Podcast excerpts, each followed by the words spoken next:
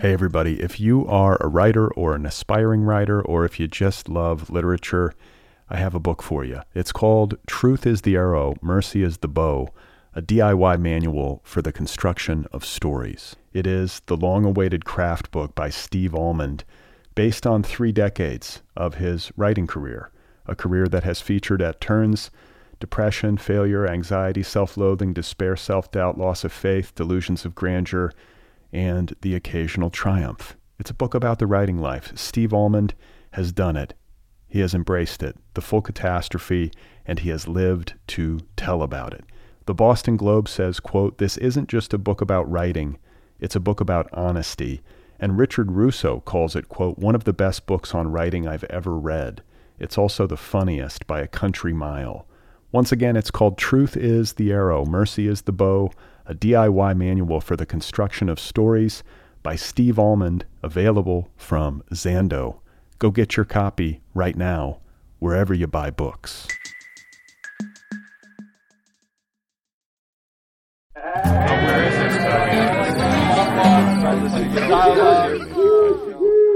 Hey, everybody, how are you? Welcome to the Other People podcast. I'm Brad Listi and I'm in Los Angeles. It's good to be with you. Thank you for tuning in. I hope you're doing all right wherever you are.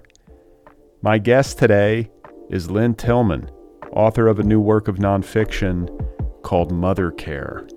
My mother said that to me about a month before she died. She was totally lucid. She was sitting up in bed. And I, as usual, I took the high road. Uh, I learned that I probably should take the low road more often, but I took the high road and I said, You know, Mother, that's not a very nice thing to say to your daughter. It's not so nice to be so competitive. And then she said, I am competitive. That was Lynne Tillman, author of a memoir called Mother Care on obligation, love, death, and ambivalence, available now from Soft Skull. It bills itself as an autobiographical essay. I would call it a memoir. You can read it and call it what you want to call it, but Lynne calls it an autobiographical essay. It was just published yesterday. Mother Care is a very rigorous book. It is tough minded, it is incisive, it is nuanced, heartrending, clear eyed, and it is a deeply intelligent examination of the last 11 or so years of the life of Lynne Tillman's mother, Sophie Merrill Tillman, who died, I believe, at the ripe old age of 98. This book covers those last 11 years, Lynne's experience of them, Lynne's point of view.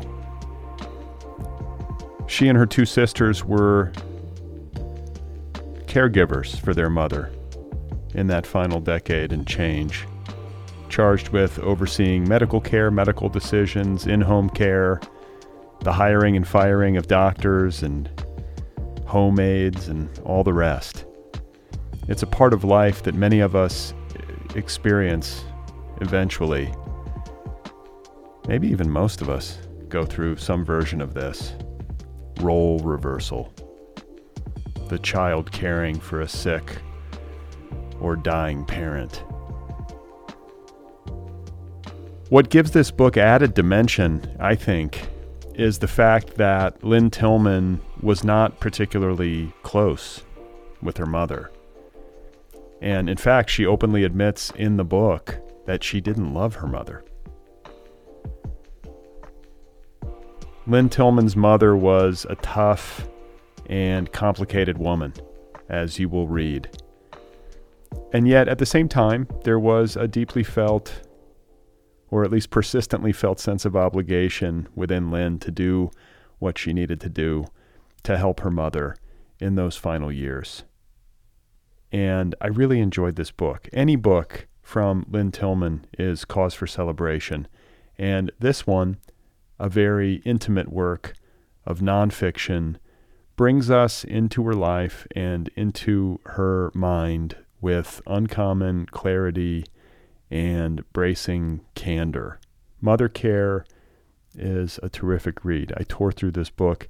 It is available now from Soft Skull. You will hear my conversation with Lynne Tillman coming up momentarily.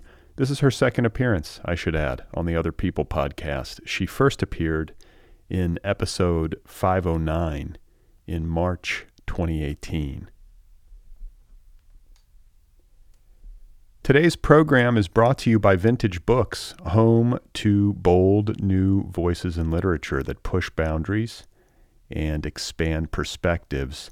Vintage is proud to offer the debut story collection by Nada Alic entitled Bad Thoughts. In a rave review, the New York Times has this to say, quote, Alic depicts contemporary womanhood with a wry, uncensored voice reminiscent of those in Miranda July's off-kilter SoCal tales. End quote. This is an exhilarating and delightfully deviant debut story collection that, with comedic precision and compulsive irreverence, explores the most surreal and inadmissible fantasies of contemporary women.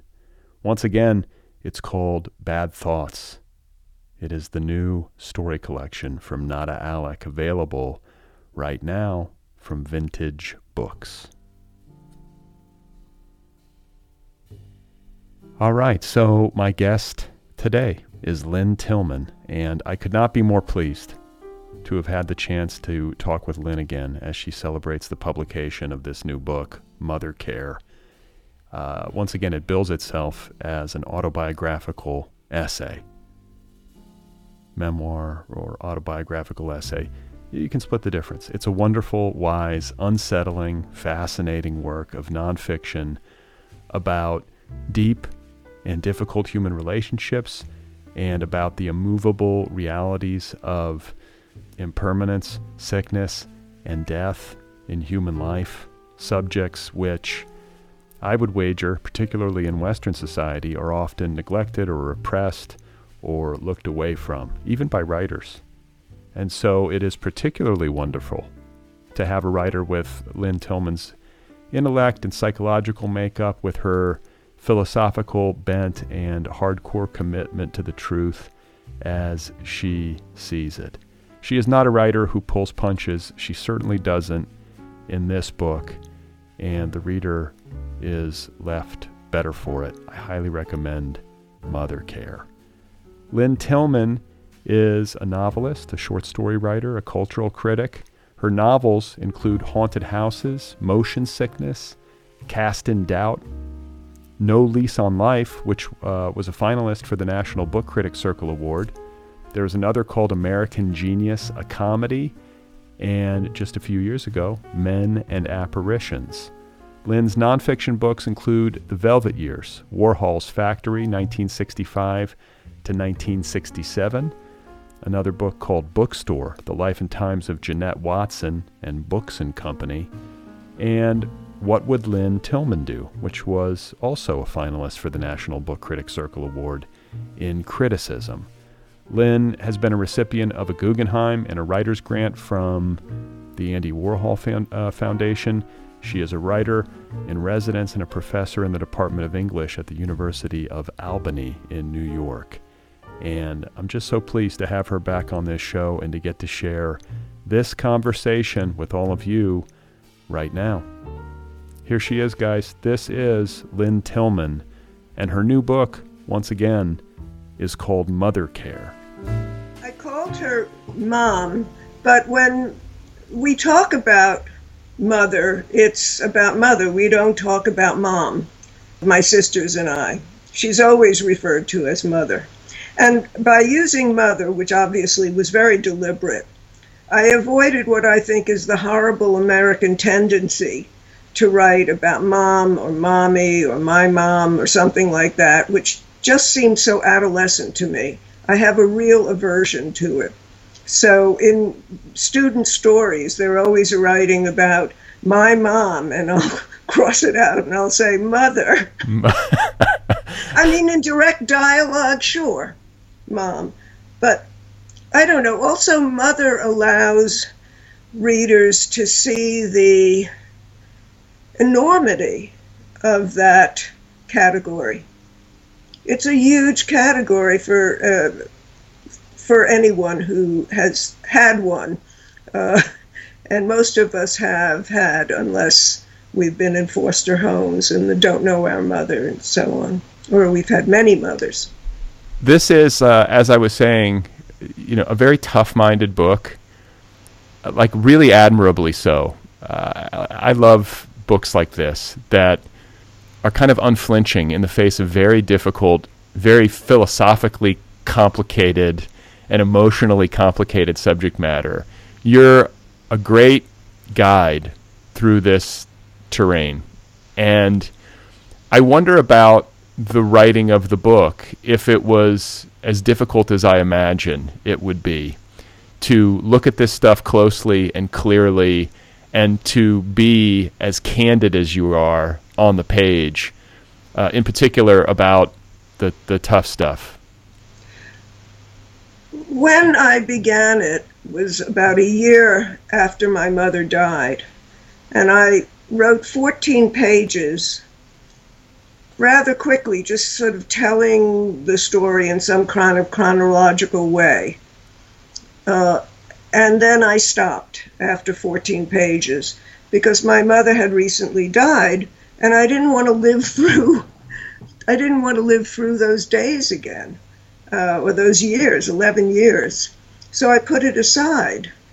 And after Men and Apparitions came out and after about 2019 I guess I started to think about it again so as to have something to write about. We're always looking for something to write that we can write for a long time so as to keep us from horrible depression. Um, and um, I decided, oh, I'll return to Mother Care, which had always been its name.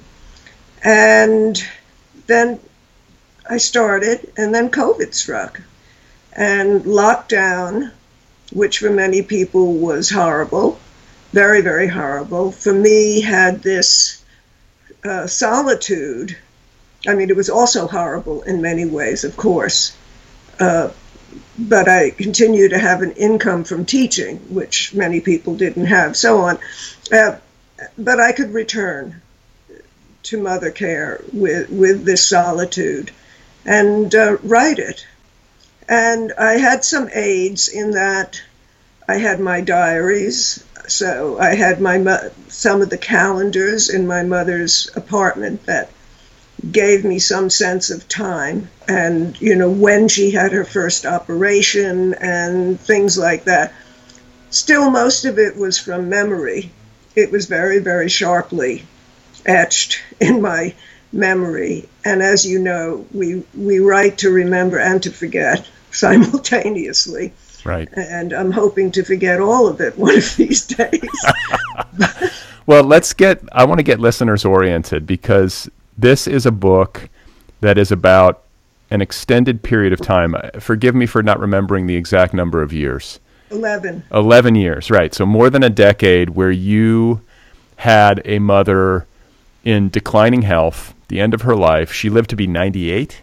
Yes. So robust good health for most of her life, but oh, then yes.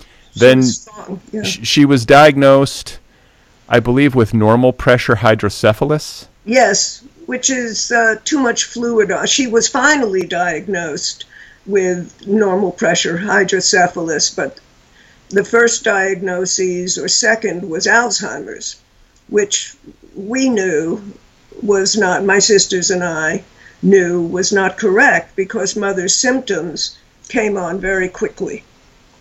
And it wasn't one of those wretchedly slow descents into forgetting everything, not knowing anything anymore, not being the individual you were. I mean, Alzheimer's is, is just a nightmare for the for the living. The person who has it most likely went thoroughly in it doesn't know, which may be a blessing, but I wouldn't want to live with it.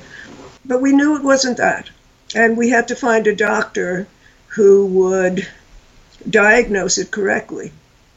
And we did. He's Dr. A in the book. Okay, I want to stop you here because this was one of the like clear-eyed aspects of the book, among many clear-eyed aspects that really resonated with me and that I so appreciated seeing uh, in a book is the fog that often descends over the medical diagnosis or medical diagnoses process. And I have a son with a complicated health history or a complicated health situation. And when he was in the process of being diagnosed, it was the first time that I had ever been subjected to a situation where I realized that doctors didn't know everything. Yes. I think prior to having to directly engage with a health crisis of one kind or another, it's easy to believe that these things are kind of linear. You go in, they diagnose you, they know how to treat you, or if it's unfortunately fatal, they treat you the best they can until you pass away. But that's far from the actual lived reality of it. Uh, doctors can be wrong, diagnoses can be murky. There are areas where they just have lots of blank space. And what you articulate so well is how much of the onus is on either the patient or those in his or her direct care, usually family members, to oversee and manage health decisions and to, at times, refute the advice of doctors or go in search of additional opinions that can shed further light. So yes. I just loved seeing that because I'm like, yes, that's exactly what it's like. And it can be very disorienting and difficult for those who are caring for the sick person? I immediately thought also during the AIDS epidemic, and also still now, there are people who rely on their friends and not family to take care of them, to be um, uh, what, proxies, health proxies. You always need a health proxy, and you need a health proxy uh, who is not easily intimidated. I think the medical profession and some of the doctors in it, many of them, don't express doubt. And in part, it's the patient's fault because the patient wants a diagnosis that's certain. Things around the brain, things around the neurological system, they're very it's, it's very, very hard to, to deal with, to get a correct diagnosis, I think the brain is, you know, why we need to go into outer space when inner space is so much more complicated. Right. I mean, the brain is a, a, still a mystery. You know, I mean, obviously they're finding out things, researchers, and so on. But, you know, just thinking about the fact that we have dreams which are generated perhaps in, in the brain, but they merge with or they are something that we call the mind. When the dream comes, we think, my mind had this dream. And the brain is what is the brain relying on? It's relying on all sorts of stimuli of the day, as Freud would say, of the, the day of the night of the dream, and creates pictures, perhaps, or characters and people come back from the dead. No one's dead in the unconscious. I mean, the brain is not mapped easily. And when four different neurologists, I think it was, looked at my mother's uh, MRI, two of them gave vastly different interpretations, and two agreed. But I think one said Alzheimer's, another two said it was just an aging brain. I mean, they're measuring the ventricles. They're measuring. I mean, it's it's not it's not science yet. Mm. And when you get when you get two different diagnoses, you have two professional neurologists. Yes. Looking at the same picture and telling you disparate things. Yes. That yes. is unnerving. You're like, it oh, is, who do I believe? Is. Well, then you get a third opinion. you also, and and this is for those of us who have had a good education, where uh, have more tools to fight with the doctors. People who um, speak a foreign language and not English in this country, speak, people who haven't been that well educated but are smart as hell, feel much more intimidated. Of course, edu- educated people feel, feel, very intimidated. Everyone can be very intimidated by doc- doctors. I think the better the doctor, the more likely the doctor is to express, we just don't know. This is what I think it is. I could be wrong and let's see if we can take a test for that, uh, if it can be tested. And if it can't be tested, look, we have to try something. Why don't we try this? If this doesn't work, maybe that will work. That's a good doctor. Right. I think, too, there's an emotional delicacy to moving on from a doctor, or in essence, firing a doctor that you, you don't feel comfortable with. Uh, yes. Uh, you know, it's hard to fire somebody. It's hard to say, you know what, this isn't working out. We don't like you, basically. You basically have to ghost him.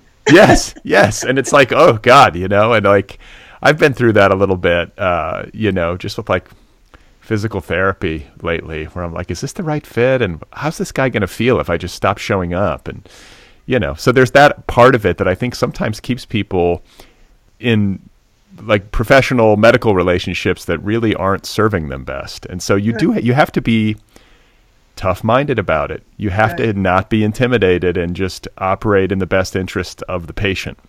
That's uh, right. Uh, sometimes easier said than done. And yes. in this case, the patient was your mother, who on the page is rendered really beautifully in her complexities. She was a complicated woman, and you had a difficult relationship with her, which you're very blunt about. Yes. I, I didn't see any reason to obfuscate. I think I think that obligation, as compared with love, was um, my motivation in um, sticking by my mother over those years. And my two older sisters had their reasons for doing that. I mean, it's interesting about conscience, I think, and how conscience is de- developed. I couldn't, even though I didn't like my mother, even though my mother had been very uncaring about me in many, many ways, I couldn't just leave her, let's say. I, I, I, I couldn't. Uh, I wanted to, um, but people want to think you do things always out of love. And especially in these kinds of instances. But sometimes it's out of conscience. I didn't feel guilty about not liking my mother. I never felt guilty about that. Why? I, why? Because she wasn't nice to me.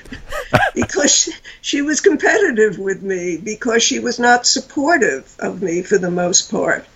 It was hard to like her. It wasn't something I, I wanted to have a mother who loved me. I, I used to, uh, in the morning before kindergarten, I would run out of our house in the suburbs and go to the house of my friend on the next block because her mother was very nice to me and she would make me cereal in the morning. I would just run out of my house. and your mom didn't make you cereal? Well, my there were two older daughters, and there was my father and mostly they were g- going to the city. They had to make the train, the Long Island Rail. It was just chaos in the morning. And um, one day, as I was running out of the house, I hoped undetected, my mother stopped me as I opened the door and she said, You like so and so better than me. And I said, Oh, no, no, I don't.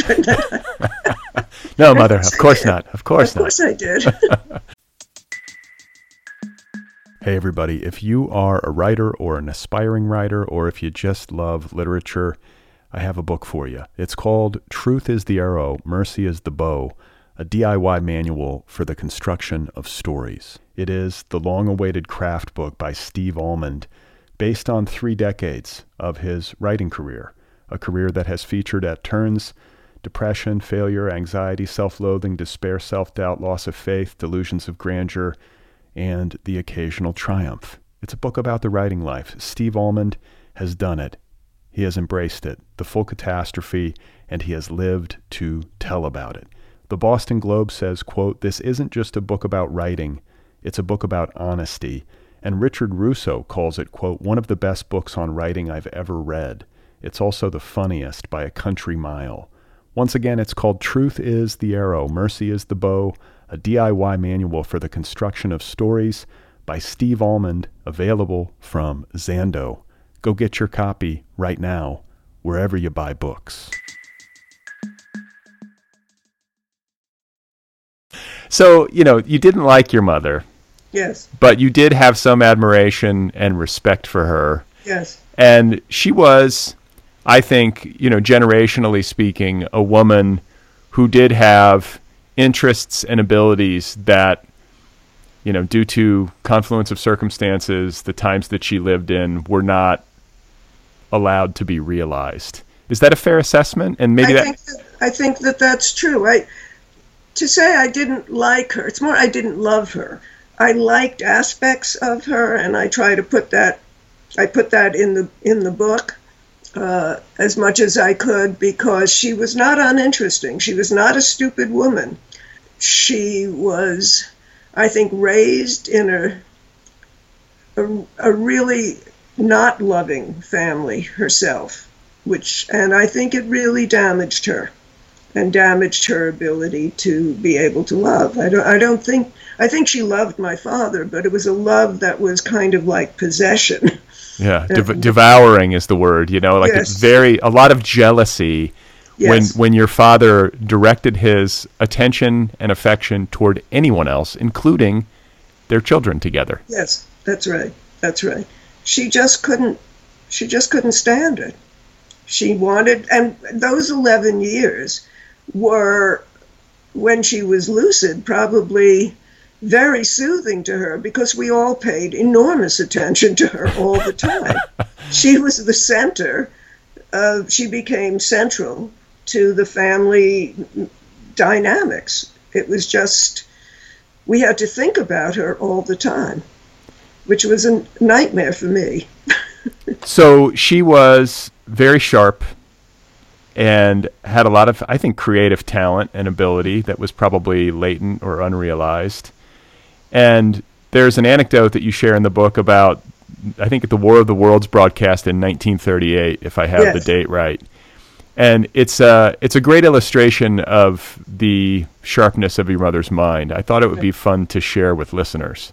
You know, because she experienced it. She was listening with your father, I believe, to that Yes. broadcast as it unfolded, which That's caused right. such havoc in American life. That's right. So it's on the radio, and my father starts getting very anxious. And my mother says, Let's see if it's on any other station. And when it wasn't, she just, that was it. Many of their friends went to bed, probably had sex and went to bed thinking. Thinking the Martians were going to take over, whatever was. And my mother she was very sharp, and that was smart. Let's turn to another station. Yeah, I mean that's it's funny. That's been part of American lore forever. I've been hearing about the War of the Worlds broadcast since I was in school. You know, as a young young person, Yeah. and I never heard of anybody relate the experience in that way. Like, hey, flip the station, see if the other channels are. Of course, you would do that, right? But people lose their wits when they're uh, when they're frightened, and your mother uh, But your mother, right. you know, this I think squares with your assessment of your mother at another point in the book where you say she was, you know, one of her best qualities was that she was unflappable in mm-hmm. tough situations. She didn't she didn't freak out. No, not at all. Not at all. It's interesting. I don't know how she developed that, but I think she was in a very tough household growing up. And I think sh- she had to, in many ways, in many ways, fend for herself and figure it out so that she could do what she wanted to do and cope.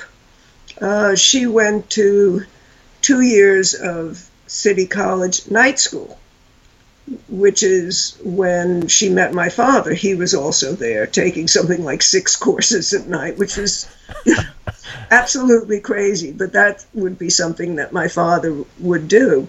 And then the depression struck so hard they they couldn't do that. They just had to get they had to work longer hours and all of, all of that. You, you know. mean the Great Depression? The Great Depression. Yeah.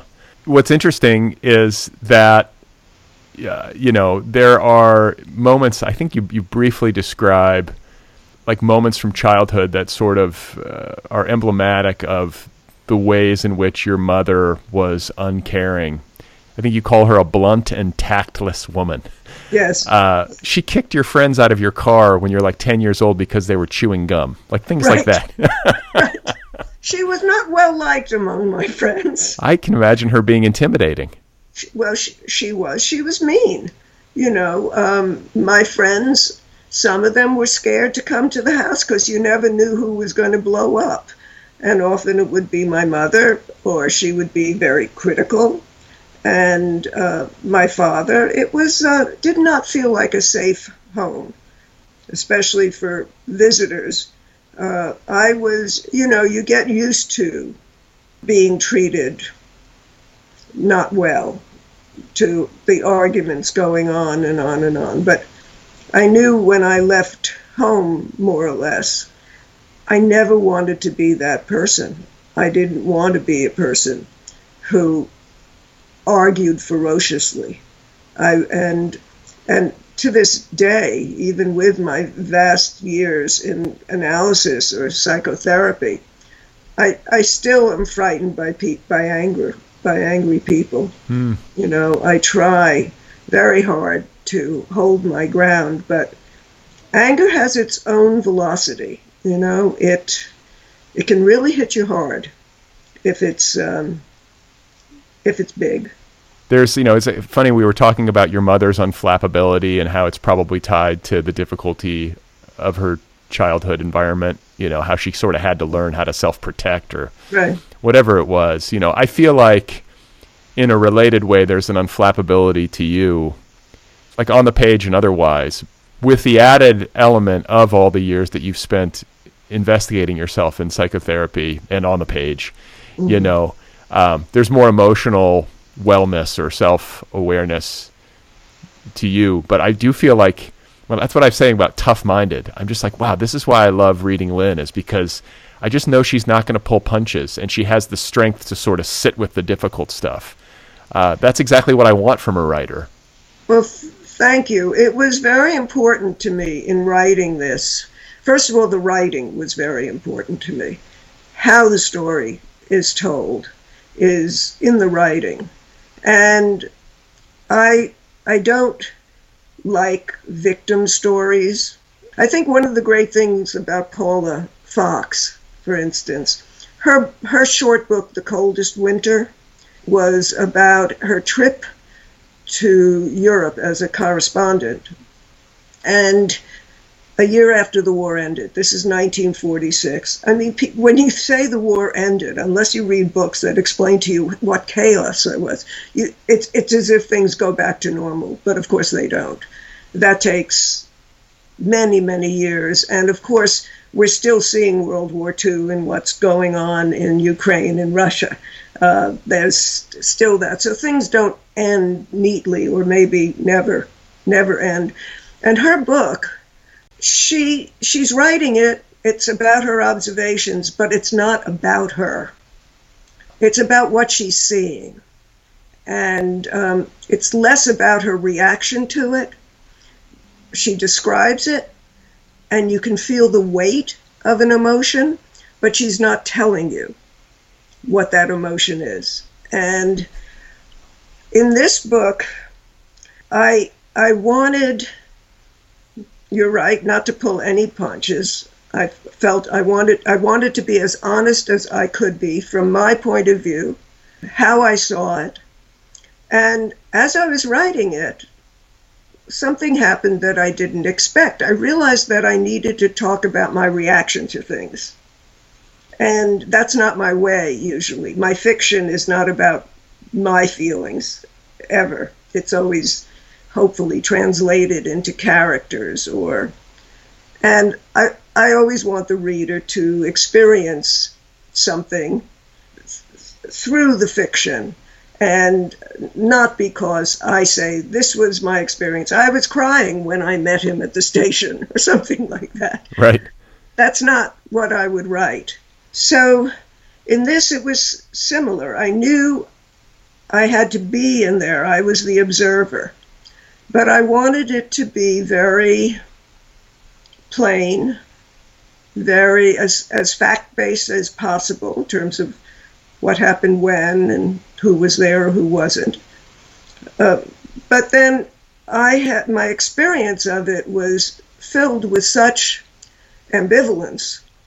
Uh, and my relationship to my mother, I couldn't present it as if I weren't there. I was telling this story, I was there, and this is the way I represented it. So that was interesting too. And I didn't give myself a pass that was very important to me, not to make myself seem like a good person or so on. I didn't feel like a good person doing this. I felt I was obliged. I felt that there was a necessity placed on me.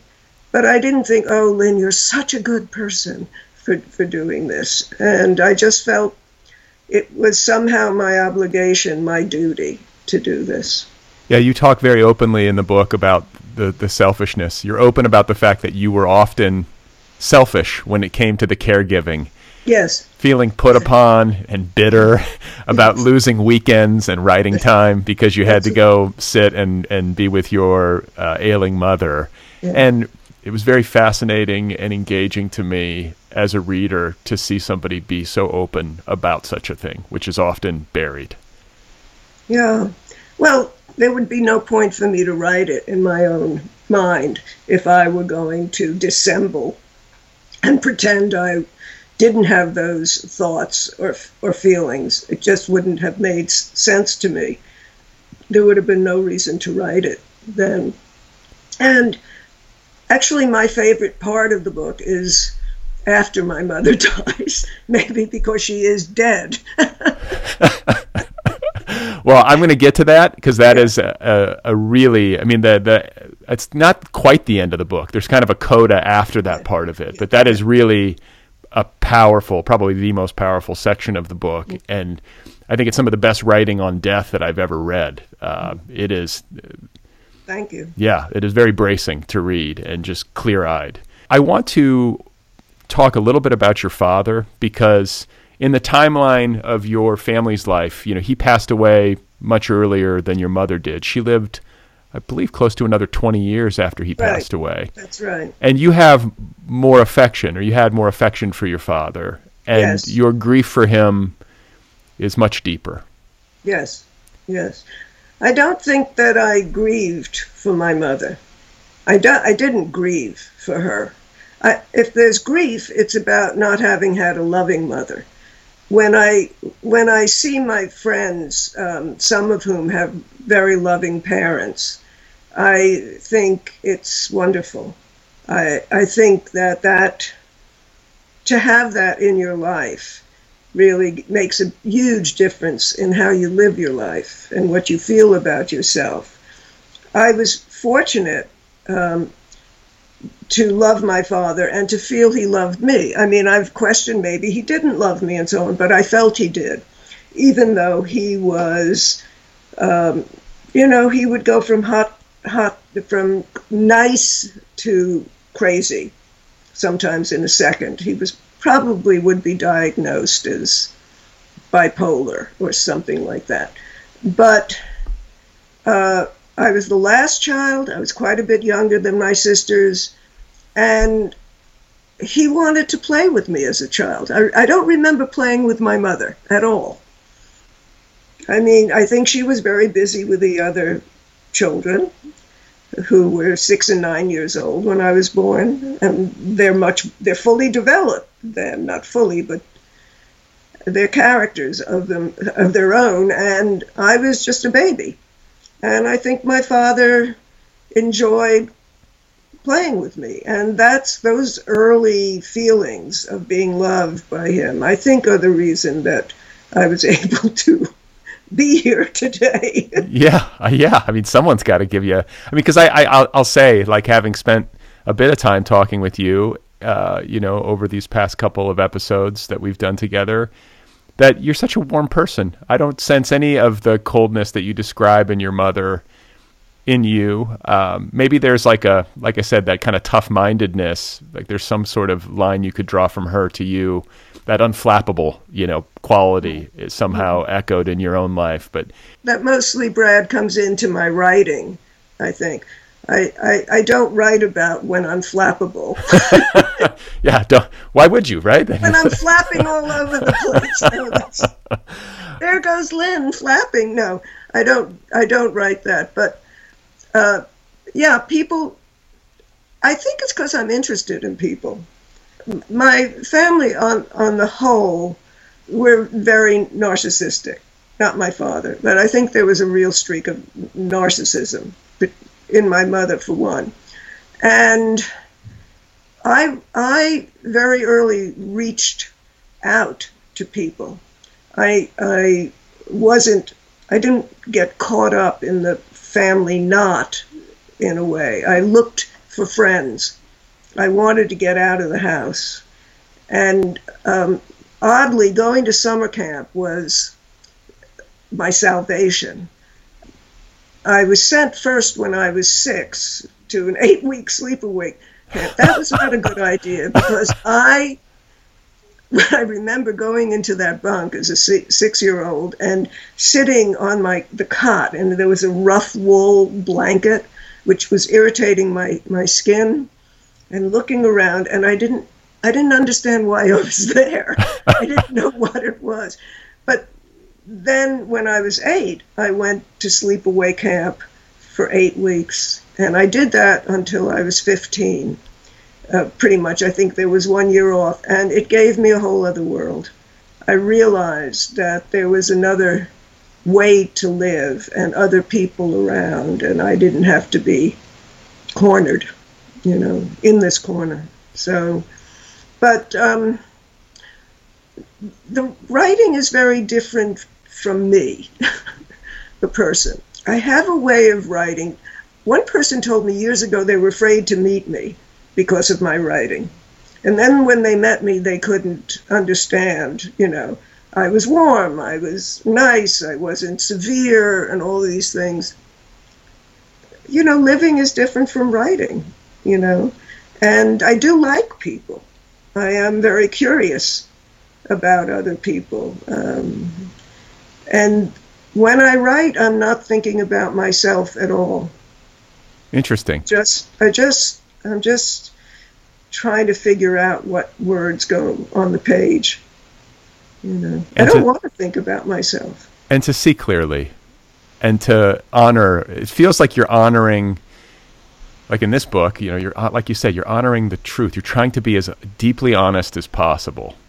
Yes. Like whatever, and whatever happens, you know, happens, and, and you put it down. Like that's yeah. kind of the the ride that I felt like I went on as a reader, and uh, I think maybe some of us might have a lot of fear, like creative fear around being that honest, you know, being that exposed or implicating family members. You know, there are always these issues when you're writing a memoir or some piece of personal nonfiction. That's why I stayed away as much as possible. My sisters are mentioned in the book. I don't name anybody. Mm-hmm. That's another, I, their initials. Maybe one, I name David, the man I live with. I name a friend Jane. But um, for the most part, people aren't given their uh, given names or just have an initial. All the doctors have an initial, which isn't even their correct initial. Right. Um, but I didn't want to write from anyone else's point of view. I was writing mine. My sisters would write a different story if they you know, if they were uh, writers, one one sister is, she's a poet. But um, no, I I was writing what I saw, thought, to some extent felt, and um, some of it was was difficult to write and to remember. Yeah. is there any place like I mean within that framework of of leaving it to your own point of view exclusively? Is there any place that you would not go? Did you did you find yourself pulling back at any juncture in the writing? Well, I didn't write about family fights. I just because everyone fights. Those those fights are uh, really not interesting. They're of interest to the people fighting, but that's not the story I wanted to tell. I wanted to tell this story of not knowing anything, being subjected to having to learn everything, dealing with an aging and sick mother until death, and then the experience after. Hmm. Yeah, and I think like when I when you say fighting, you're saying fighting in particular in the context of like those those caregiving years. You know, where yes. I can only imagine. I mean, there's fighting among siblings no matter what, but I would especially think that there would be there would have to be some conflict in yes. in, a, in, an emotional crucible like that. It's very difficult emotionally to be dealing with a dying parent. Oh yes. Oh yes. I mean, she wasn't dying all the time. She was dying in the last year. Right. I think that she was dependent and sick and her the form of her illness was confusing because when there was more pressure on the brain from this fluid she was less lucid she was more confused. And that's in, when we could tell that the shunt wasn't working. And the shunt uh, so people understand you know with this uh, normal pressure hy- hydrocephalus the treatment for it is to essentially create an internal drainage system that's right. Uh, from the brain to, I believe, the stomach. To the stomach, and it's it's it's fascinating. It's a piece of plumbing, and that's why it. Um, I mean, I give a little bit of the history of that. I did research for this book also. Of course, um, yeah. To explain things or explore things that I wanted to know about. There are pictures in the book. Some of them are quite odd, and some are like pictures of the brain with uh, hydrocephalus or not. Um, I thought this was important to do. I think there's more known about NPH now than there was when my mother was ill with it. So, and the the the shunt, the pl- the internal plumbing that we're talking about, it's draining cerebral cerebrospinal fluid from the brain and then kind of emptying it out into the stomach. That's right. And I'm I'm going to forget the word. What's the word for when they have to change the length of the shunt? A regression. A revision. A revision. Yes. So they have to sort of modify the shunt periodically if it essentially it's like a piece of plumbing so it gets clogged, right? That's right. What is right. I mean and and it's so strange to think of it in those terms because that really is operationally how it functions. It functions like plumbing. Yes. And it's there in your brain, you know, and and it's on the side, kind of. Yeah, I mean, how wild is that? And then the dramatic positive effect that it can have on somebody who previously is in a pretty difficult state physically, unable to walk. I mean, uh, hydrocephalus can affect your gait. It affects your cognition. I mean, you yes. would you would know better than I, but it's like it can have very dramatic impacts on a person's health. And then you install this plumbing, and if you get if you get the revision right, it can change somebody from being pretty badly impaired to being close to cognitively and physically normal. Well, if if if it's not diagnosed, why the diagnosis is so important is that unless it's diagnosed correctly, the person can go on with the fluid building up and affecting the her new her neurological system uh, with damage that would be very very hard to repair. I mean, the brain does repair, but it takes time. And um, my mother lost a lot of time to uh, at least a year, I think, or maybe a year and a half to one it wasn't diagnosed correctly, to two, it was not functioning, and the, her neurologist said it was. The, the, the shunt was not functioning. Yeah, yeah. And, you know, we knew there was something wrong with it. But this neurologist kept telling us that we weren't accepting that she was getting old. You know, it was arrogant and terrible and wrong. Right. And then we discovered, I talk about this in the book, um, that there was a test for it. And this arrogant guy didn't call for the test. I mean, that is both infuriating and terrifying. Yes, yes. That's when the doctor's ego and uh, and sense that you know he is right. Uh, he doesn't need a test. You know, he doesn't need to be shown. A good doctor would have called for the test. Would have had that healthy self doubt. Yeah. Yeah. So there's something, there's kind of a, like a sad irony to the fact that uh, in her, um, what's the word for it? I guess sickened or, you know, declining state, you write, she sometimes told me she loved me, and she never had before. I remarked to friends on the irony that after my mother's brain was damaged, she loved me. but really, she was incapable of anything but self love. So, as she was in decline, she would sometimes look at you and say that she loved you. Right. And you're sitting there going, "What? What do you think? like, just well, are you, are you kidding at, me?" Those, at those moments, I would imagine she was my grandmother. You know, and don't grandmothers always love their grandchildren? It's easier. It's easier when, when you're a grandparent. I feel like I mean I have not been a grandparent, but I got to feel like it's like it's all the fun of you know having a baby without actually any of the responsi- like serious responsibility. yes, although now we know that a lot of grandparents are taking care of their children's children for True. A, a lot of different reasons. True. Um, the, the nest has become um, a refuge. Uh, during COVID, but before then too. But uh, in my case, I didn't know my mother's mother. I didn't know either of my grandfathers, and the only grandmother I knew uh, was had um, was senile, uh, and uh, I mean she was my father's beautiful Russian crazy mother. she wasn't crazy.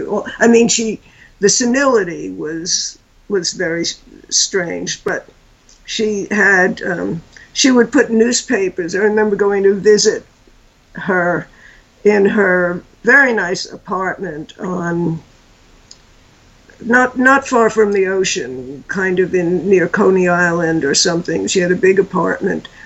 My father really and his brother Al, they really lo- loved her or attended to her or something. And I once visited there in this big apartment. I remember there was a Tiffany lamp, or what I thought was a Tiffany lamp, but I was I thought that later. I was about six, and there were newspapers on all of the chairs with blankets over them. And I asked her why she, why are there, Grandma, why are there towels on the newspapers. He said, she said to keep the people in the pictures warm. Okay, that's kind of touching and sad. It is very touching. I, I just, you know, they were alive to her. Those those pictures, they needed to be kept warm. It was a moment. It was a gorgeous moment. Right, right. Stunning. I want to talk about the competitiveness. We talked about how your mother, you know, in her decline would sometimes tell you she loved you with her her brain going through all this, uh, you know, all of these challenges. And there's also a really stunning line in the book where your mother looks at you and says, "I would have been a better writer than you if I had wanted to be." That's quite a thing for a parent to say to a child and I also don't think it's entirely uncommon for a parent to feel in competition with their child if they have a shared interest or if that mm-hmm. child has realized a dream that the parent did not. Yeah, yeah. it was very shocking. My mother said that to me about a month before she died.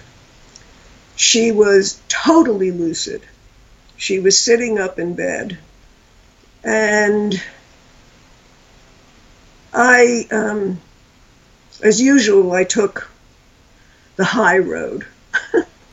I learned that I probably should take the low road more often, but I took the high road and I said, You know, Mother, that's not a very nice thing to say to your daughter. It's not so nice to be so competitive. And then she said, I am competitive.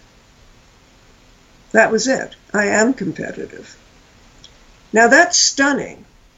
That was really, really stunning. Now I, I, I knew that she was to some extent because whenever my writing was mentioned, she would talk about this story she had written some of which I, which was never finished, some of which I put, and she would say, "You have to publish that." She couldn't bear to hear about my writing, particularly in this state. Maybe she would have been different, you know, years before. I don't know, but she was very jealous. She was very competitive, and she said that to me. And some friends have said, well, you're lucky she she was honest or she told you or something like that. But I don't know that I really would have like would have wanted to be told so bluntly. But my mother was blunt, and uh, so all my thoughts about her perhaps loving me or perhaps being a kinder person during those 11 years dissipated and she was again this nasty, competitive, jealous person who, more than jealous, she was envious, you know, and making the distinction, as Melanie Klein does, between jealousy and envy. Envy is when you don't want the other person to have what they have. You know, you want to have it and you don't want them to have it. Whereas in jealousy, you just are jealous that they have it. You don't want to take it away from them. But my mother would have wanted to take it away from, from me. You know, I can find all sorts of reasons for my mother's behavior, uh, why she would be competitive. It was, you know, formed early on in her life, her resentment of her older sister being sent to college and she wasn't, you know, on and on. It, it, it goes like that. And that's, there's that loose crazy notion of character. We, we write characters, but then the concept of character, somebody has a good or bad character, let's say. And I think when you talk about that, to me, somebody with a good character is like the person you were describing competitive with herself, uh, wanting to do well for others, trying to have a good life and be good to others and so on. Not to be a Pollyanna, but uh, I, I, I think that was just taken out of my the equation for my mother in in many ways because of the absence of, of love in her family. I don't think she liked. I think she liked one of her brothers. I don't think she liked her siblings hmm. at all, really it's a tough home life. I mean, it's like again, this can get a little bit simplistic psychologically, but you look at somebody who is dysfunctional or difficult in their adult life and can be even quite monstrous. You know, you can point to any number of people in the, you know, in the uh, culture mm. or in the political culture. You can think yes. of, it, you know, obvious ones where you're like, wow, like how does somebody turn out like this? right. And then I can start to investigate myself a little bit and be like, am I capable of any kind of compassion for people who do monstrous things. And the closest I'm ever able to get is to think of them as children. I mean, again, it's a little bit simplistic because there are plenty of people to whom monstrous things are done when they're children who don't turn out to be monster, you know, monstrous in their adult lives.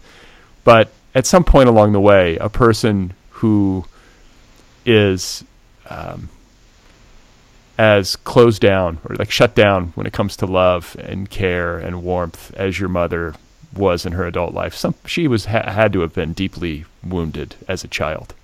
Yeah, and I think um, her inability to get past that and want the best want to want to love her children even though she wasn't loved. I, I think that's a character flaw let's put it that way. Mm. because you know we know loads of people who have not had good parenting who turn out to be much better parents than they had and much kinder and so on. But yeah uh, it's hard not to wish for the rest of your life for a more loving mother you know Sure, sure.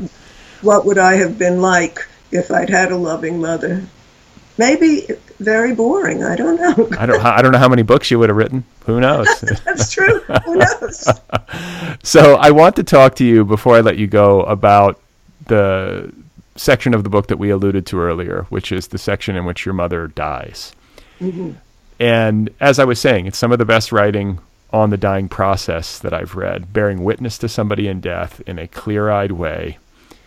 Um, there's nothing. What's the word I'm looking for? Airbrushed about what you put down. Uh, it is both a gruesome and a deeply mysterious and just wild process to bear witness to. yes I Yes. mean, and and just decisions that you made creatively as a writer in rendering that section of the book. I'm curious to hear you talk about it. i'm curious what decisions you're talking about i mean I mean, describing just the physical part of Yes. it. You know, like I'll, I'll say, I'll, I'll tell you uh, candidly that the the the image that stays with me as a reader is the description of your mother's open mouth. You know, these are the parts of death that I think most unnerve us as people who are healthy, you know, and have not yet died, or maybe, or maybe who have not faced death as, Yes. uh, you know, at, at such close range.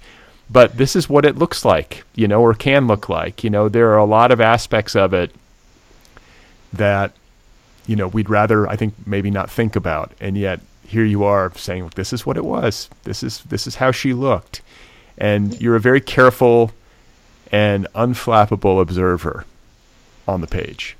it was uh, it was fascinating in the sense that I couldn't take my eyes away, even though she was not moving at all, because you know the body is moving organ to organ and shutting down. Sort of, it's just the the body is going, but it was the silence when my mother didn't speak at all uh, that it was so eerie that silence uh, because what you're wondering is what is she feeling?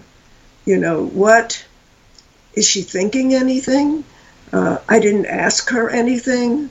I don't think my it was as, as if the process of dying was so extraordinary it was as if you were watching King Lear's death or something, and there, you know, that you were just in awe. And in fact, I think I talk about the word awe because it's it's a sound, and I could imagine, you know, early people going oh when somebody was dying. Right.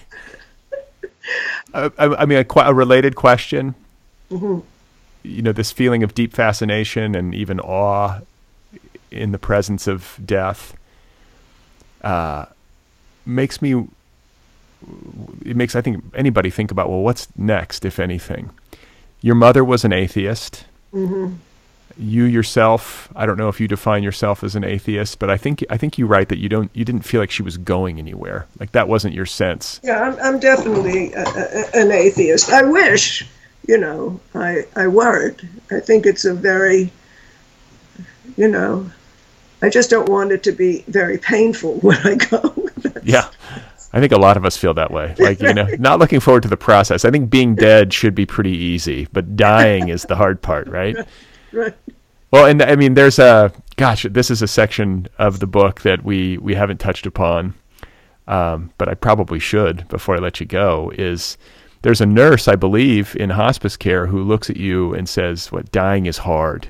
She's she was in hospice care. She we brought her home from uh, from the hospital when my mother was, uh, uh, you know, that last time she was in the hospital for pneumonia when they were trying to, and we brought her home with us, and she was an emergency room nurse. She was not a hospice nurse, and as soon as she said that to me, because my she was turning my mother. My mother was like an ironing board at this point. There was no fluid in her, nothing, you know.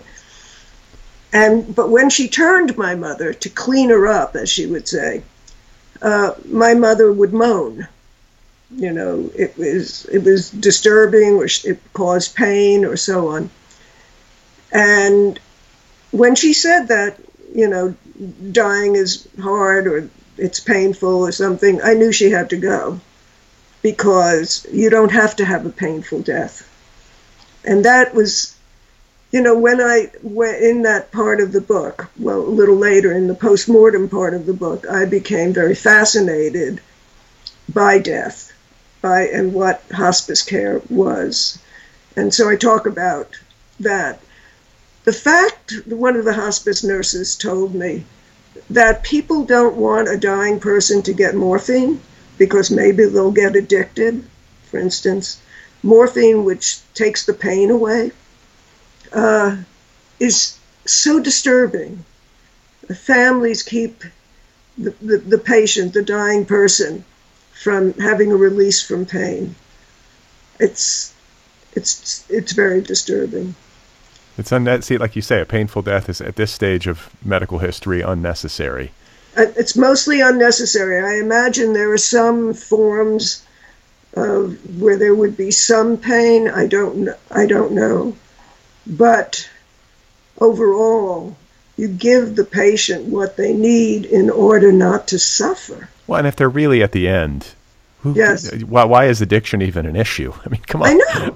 well, that's the, that's that's the crazy thing. Yeah, yeah. Well, and you know, in addition to this nurse um, who you let go, who was insensitive to your mother's pain, uh, you know, there is the I guess the character, the person who was her longtime live-in caregiver, mm-hmm. named Mary, I believe in the book, and Frances. Oh, is that you didn't you didn't read the finished book? You read the. I, I have the galley. I have the galley here. So yeah, well, the, the, finished book is differences. Oh, okay, okay. Well, but same, but the person is the same person who performed the same function in your mother's right. life, and uh, I would be remiss if I did not mention the hired caregivers. Yes. Who provide care to those in the declining stages of their lives. That's right. And who are so essential to a family's sanity oftentimes and right. to the, the quality of life experienced by people right. who are up in age. Uh, and yet complicated. So completely complicated. And i don't know if anyone else has written about this. I don't know of um, so closely. I couldn't leave it out though it is a very thorny issue and deals with race and class. And i and I had to confront those issues because they were a very important part of those 11 years. And it is so complex because this is another human being who becomes and a part of the family and is also not part of the family. Very, very confusing. I learned a great deal. I learned things that I didn't want to know, frankly. Yeah. Well, yeah. And I'll leave it to readers to discover those thorny complexities. But you know, we're, we're not going to obviously be able to get to it all in this episode. But I think we've given listeners uh, a fine foundation uh, to go read the book on their own and to understand, uh, you know, one family's experience with this intimately. So many of us will come up against this in our lives, caring for an ailing parent. It's not a rare experience. No, it's very it's it's typical, and um, I wanted the book to be informative. I, I, I, I wanted that fog that I walked into to have some more shape to yeah. it. I found, I mean, I have parents who are approaching 80, you know, and so I'm looking and thinking, well, I mean, this could happen to me, obviously, you know, so I found it to be interesting in those regards, you know, especially the parts where it's like you're really advocating, you know, and having to be sharp and on your guard a bit um, when you come up against, for example, an arrogant doctor right, who is right. l- lacking in the uh, necessary self doubt. And I think, too, you know, it's a book that, you know, allows you as a reader to feel by proxy some very difficult stuff. Um, it's a kind of preparation. I think books often form, perform this function for me, you know, where I get to sort of rehearse, uh, you know, or test myself against the author and, and his or her material. And it was just wonderful. I loved it. And I congratulate you on it because these kinds of books are not, I mean, no book is easy to write, but the, the kind of book that wades into this kind of delicate and difficult emotional terrain that's so deeply personal is maybe especially so. So kudos to you. Thank, thank you, Brad. And um, maybe one day we'll discuss uh, your book, which I, I read. Yeah, I mean, you can you can interview me about it. Okay. and by the way, we should say, I mean, in full disclosure, you make a cameo in my book. Yes, I was very surprised. I know, and you know, I should say, I should say to you, uh, I was going to tell you off the air, but I'll tell you on the air. You know, there is. I, I was trying to think. You know, people ask me sometimes, like, "Well, how did you pick which guests would appear in these cameos?" And what I always say is that, like, it was, it wasn't like my choice. They just sort of emerged because the truth is that so many of the conversations I've had for this show have been wonderful. Like even mm-hmm. the vast majority of them, I get something from them, which is why I keep doing it. But certain episodes stand out. Certain episodes and conversations in the context of writing my book emerged as just like the natural choice. And when I think about why you appeared in the part of the book that you appeared in, it has something to do with what I would call like your philosophical nature and also like your psychological wisdom, like hard won psychological wisdom, the work that you've done. And at that point in the book, and with the kind of book that I was writing, a writer with a philosophical bent uh, and a kind of a tough minded writer, as I would put it, that's what I needed. So you showed up, and I had no choice, Lynne, but to, but to include you. And I remember the I remember those moments. There was a standout conversation. It just, you know, maybe it was just the day, but I remember we had a great time, and uh, I remember feeling like, oh, she can just stay. I don't want her to leave. I think I wanted to leave either, and I wanted to know more about your son and all of that, you know. Yeah, yeah. So anyway, I appreciate it. It's great to see you again. Congratulations on Mother Care. I always ask people as I'm closing if they're working on anything else. It's fine if you're just celebrating the publication of this one, but do you have another book in the works? Um, I am working on a bunch of different essays, uh, but I began I began to assemble some ideas, and I have a character, which is always the beginning for me. Okay. So maybe, We'll see. TBD, maybe right. as they say. ETA. yeah, yeah, right. Well, uh, I really appreciate the time. It's a great conversation. I wish you well, and we'll look forward to uh, whatever you come up with next. Thank you, Brad. All right, folks, there we go. That was Lynne Tillman, and her new book is called Mother Care on obligation, love, death, and ambivalence. It is an autobiographical essay slash memoir available now from Soft Skull Press.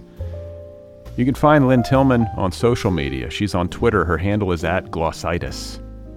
And on Instagram, her handle is at Tillman underscore glossitis. One more time, the book is called Mother Care by Lynne Tillman.